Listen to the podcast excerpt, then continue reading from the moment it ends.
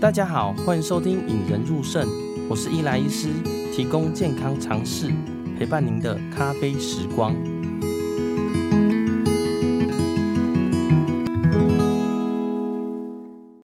本集节目由珍粒米赞助播出。随着肾脏功能退化，体内会堆积含氮废物。那含氮废物的主要来源呢，是蛋白质。因此，肾脏有问题的人呢，通常会建议维持在良好营养状态下呢，应该减少蛋白质的比例啦。哦，但是很多人呢，因为饮食受限，都哇哇叫，觉得那个不能吃，这个也不能吃。那目前呢，有提供给大家一个参考，就是低蛋白米啦。低蛋白米经过特殊处理，去除白米中含有的蛋白质，煮出来呢，几乎不含蛋白质的饭，可以让肾脏病的患者呢，吃东西也可以吃到美味。又可以保护健康哦。其实这个团购方案呢，我们在一月多就推出了，但是有很多病人呢来询问说，哎，他们买了吃完了要再续订，时间来不及啦。于是呢，珍粒米也很好心的把时间呢延长到三月三十一号，就是三月底啦。身边有肾脏病或者是自己就是有肾脏功能的问题的朋友们呢，可以到节目简介栏下方点击 Google 表单，填写表单后呢，会有人跟你联络哟。或许你的肾脏功能保养，低蛋白米可以帮助你哦。嗯，在这么多集过后呢，今天又要再回到蛋白尿系列了。那今天是要蛋白尿系列之五了。那连接的是呢蛋白尿系列之四。好，大家有兴趣的朋友呢，可以再回去听听看。那在上一集中呢，我们跟大家分享了哦，蛋白尿最常见的原因是什么？就是糖尿病啦。那糖尿病中呢，有全蛋白尿跟白蛋白尿，那白蛋白尿到底是多少才是异常呢？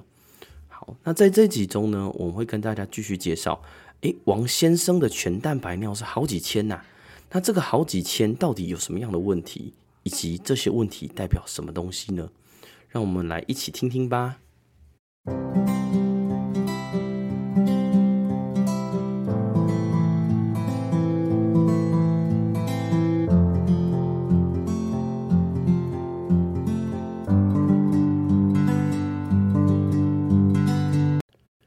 在之前蛋白尿系列，王先生发现，哎，他的蛋白尿非常超标了。全蛋白尿呢是三千多，白蛋白尿是两千多了。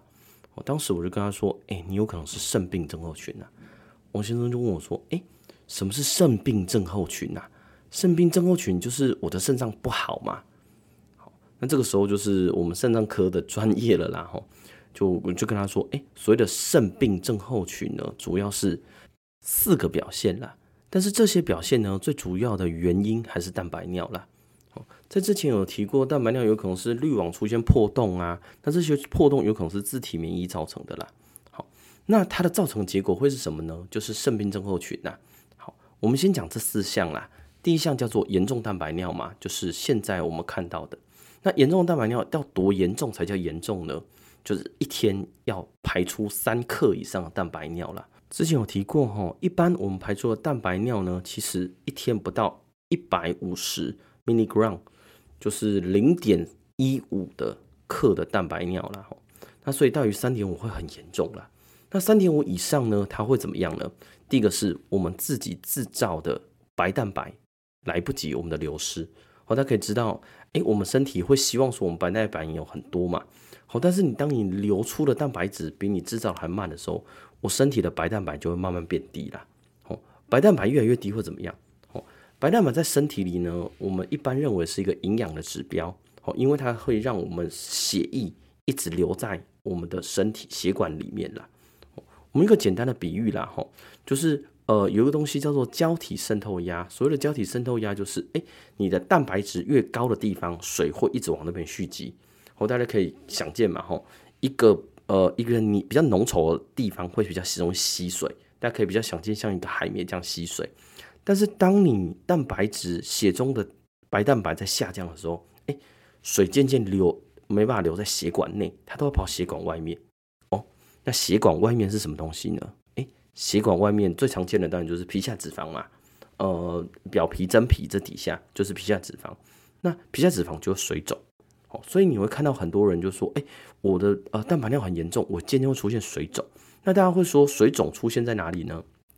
哎，这个就蛮蛮好玩的，因为水肿呢就是水嘛，水流到我们的皮下脂肪，那我们一般我们水往低处流嘛，所以一般你坐着的时候脚就会开始渐渐水肿了。但是呢，大部分的人会说，哎，我早上哎水肿就消啦，因为你晚上睡觉的时候躺着，好，因为哎大部分没有坐着睡的吧，应该都是躺着睡啦。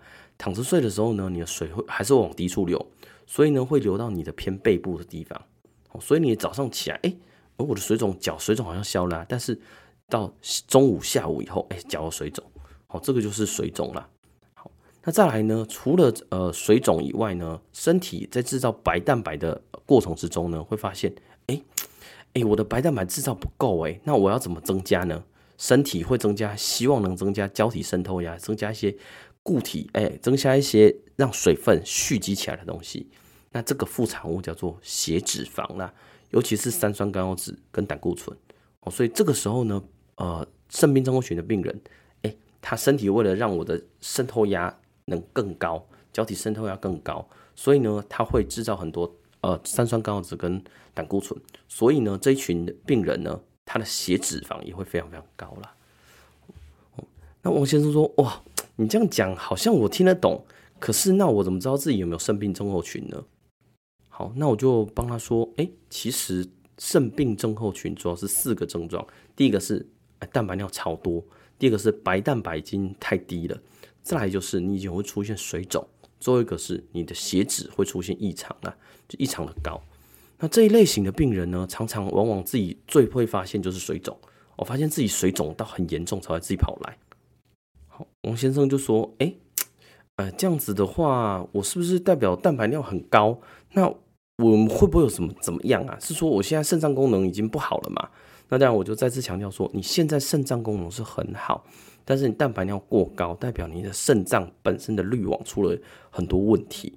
那假如不治疗的话呢，会出现什么呢？那我们讲一些除了这四个症状以外，大家最常见的，第一个是。”哎，你皮下脂肪水肿还没关系哦，但是在更也进一步，哎，你的腹腹肚子内会出现腹水哦，因为那个腹水其实也是在气管血管以外的。那再来呢，肋膜我们的肺部的以外的地，肋膜腔就是肺部以外的地方也会出现水肿。再来下一步呢，可能会出现维他命 D 的缺乏啦因为一般我们正常人大家现在营养都很好嘛，大部分是营养过剩，很少是营养不良。但是呢，因为我们维他白蛋白是维他命 D 的必要养分，所以会出现有维他命缺乏的症状，例如钙离子渐渐偏低呀，例如说其他症状啦。好，那还有一个部分，你流失的蛋白质，除了我们所谓的白蛋白以外呢，你会流流失的一个叫免疫球蛋白，就是我们的免疫系统会变差。好，免疫球蛋白一出去的话呢，哎，变少的话，你的细菌来的时候，你免疫球蛋白没办法好好对抗它，你也比较容易感染了。哇，王先生一听这个就哦，哎呦，好好可怕哦。那现在最重要的是，我要怎么做检查跟治疗呢？好，那这个时候我跟他说，哎，我会帮你抽非常非常多的血哦。第一件事情呢，我会先请你把你最近使用的药物拿来给我看。那王先生就说，哎，我已经很久没吃药了。我就跟他说，哎，其实中药、西药，甚至你所有的健康食品都拿来给我看。然后王先生是说他都没有吃啦，好，但。有些人呢，会是吃了某些呃来路不明的药或健康食品之后才出现这样子。那这个时候呢，我们就是把原因拿掉。好，例如他吃了某些止痛药，他吃了某些呃重金属，他吃了某些呃来路不明的东西，导致他肾脏滤网破掉才会出现这样。那这个时候呢，其实把药物拿掉就好了。哦，那除了药物我们要担心以外呢，我们必须要检查很多。好像我们常见的什么 B 型肝炎、C 型肝炎、艾滋病、梅毒，好，这个是感染性的，我们都一定要检查。那第二个部分是你的现在的身体的状况，好，例如说我们的防御系统，哦，免疫球蛋白 GAM，好，这些免疫球蛋白你到底有没有什么缺失或什么增加？还有一个部分是你的补体系统，好，补体系统也是一个防御系统啦，只是它的作用跟我们一般的免疫球蛋白不大一样。它是是在细菌上面打洞，让细菌直接细菌跟病毒直接死掉了，所以补体系统也算是免疫球，诶、免疫系统之之一。好，那再来呢，还有一些血液肿瘤科的，就是我们的血液跟尿液的电泳啦，进去看分析看看，诶、你血液跟尿液的蛋白质是不是有些异常？有些时候啊，例如说我们之前有讲过，蛋白尿出现有可能制造过多嘛。或许你这些蛋白尿不是你的滤网出现破洞哦，是你自己身体的蛋白质某些，例如说有些多发性骨髓瘤会制造一些呃不能用的免疫球蛋白，那这些免疫球蛋白就会塞爆我们的肾脏的滤网，说肾脏滤网就破掉，开始嗯不止呃蛋免那个不好的免疫球蛋白排掉，它甚至在一些好的蛋白质也渐渐排掉了，所以这一类型我们都要检查啦。总和来说呢，我会为你做抽血验尿啦，跟做啊、我们的肾脏超音波，确定一下你解剖构造有没有问题。哦，但是呢，只要查出来不明原因的话，我会建议肾脏切片哦。